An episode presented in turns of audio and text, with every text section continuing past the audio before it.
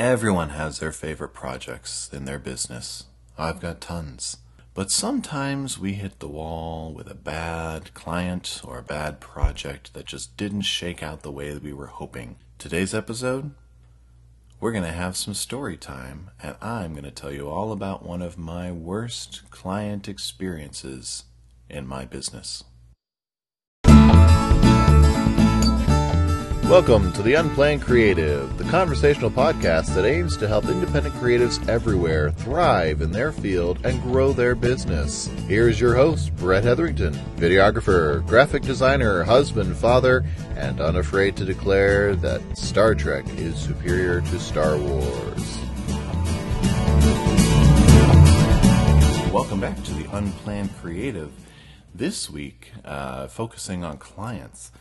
And uh, today I'm going to take a little time, get a little, uh, give you a little story time with with uh, Brett, and tell you about one of my least favorite projects. Now, when I sit down and look at my history as a creative, I can see that I've been largely blessed with great clients that have been a joy to work with.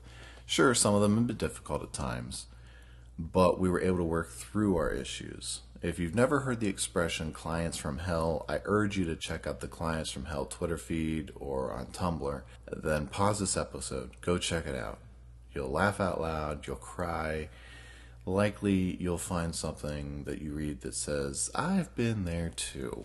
Now, today I want to take a few minutes and share a story of failure of one of my personal clients from hell.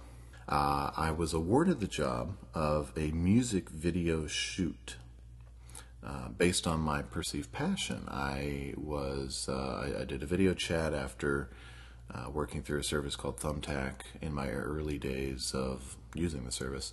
I'll review Thumbtack at another point, I'm sure. But long story short, it uh, exists to put people in touch with creatives and other services uh, to carry out their project and uh, this guy wanted to do a music video. Uh, and he is a talented musician, and uh, uh, we did a video chat to ultimately let him hear that I really was passionate about the project. I had never shot a music video before, and I really wanted to uh, to have the chance to to explore that field. Uh, this client wanted me to emulate the look and feel of a few different videos, which he had sent me and said, hey, uh, this is what I kind of wanted to look like. Now, it's important to note that all of these videos had a budget of over $20,000 from what I was able to find. Our budget was $500.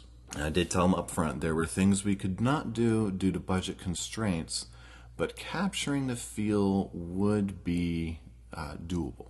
At least uh, everything I could do without hiring a crane, for instance, or uh, an army of extras.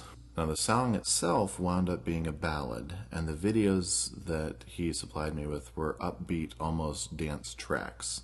And the style of those videos did not fit the style of the song that we were going to be producing. So there was issue number one, or number two after budget. I crafted a script for the video that would tell a story, which he approved.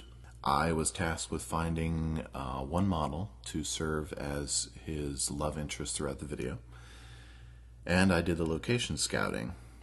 On the day of the shoot, all of the locations changed without prior notice. After he had approved the locations I had scouted so that we could cut down on travel expenses want to get downtown shots in the city with crowds. We were shooting on a Sunday afternoon in November. There were no crowds. In fact, the streets were largely dead. Uh, he gave me $300 of the 500 due to me on the day of the shoot and I found out that he had offered the model $100 after I had already paid her out of my cut. We shot tons of footage. I put in over 50 hours into the project, most of them editing. I delivered uh, at least two different low res uh, versions of the video to him. And I did not receive any useful input from him beyond plain, lacks flavor, lacks lighting and parts. It was with the exception of the first 20 seconds all outdoors on a very bright sunny day. Far below the standard of other videos I gave you. From the resolution to the lighting and every other detail a musical video should have, none of these were met. Delaying on the job, crappy job, unacceptable. The last submitted cut of the video is one I'm very proud of, say for about four seconds of the two and a half minute video. He hated everything, demanded I re edit and re edit, and called everything crap. I offered to do one more run to massage the footage, and I've not heard back from him since in over two years. Granted, I do carry some of the blame. I was green for my first attempt at a music video shoot, and though I did state that there were limits on what I could do for $500, perhaps I overpromised in some areas. But I also went along with the last minute changes when we agreed that all changes needed to be made two days in advance in writing. I did not clearly limit editing or shooting time in my contract. I did not include language that specified I was not in control of the weather or the crowds. I sent intentionally low res copies with warnings the resolution was low for the sake of speed and storage for preview as rough cuts. In the end, this is one of the most challenging projects I've ever worked on. Yet, I do find myself grateful for the experience because I did learn a lot about how I want to do business and the clients I want to work with in my business. And it helped me learn how to spot a potential client for hell before signing a contract with them. So that's just one story of a bad experience with a client. Why don't you take a minute and think about your clients you've worked with and share a story about one of your worst experiences. If you like what you heard today, visit unplannedcreative.com where you can subscribe in your favorite podcast catcher, get show notes, and send us a message. And feel free to leave a review for Unplanned Creative on iTunes to help us grow and reach more independent creatives just like yourself.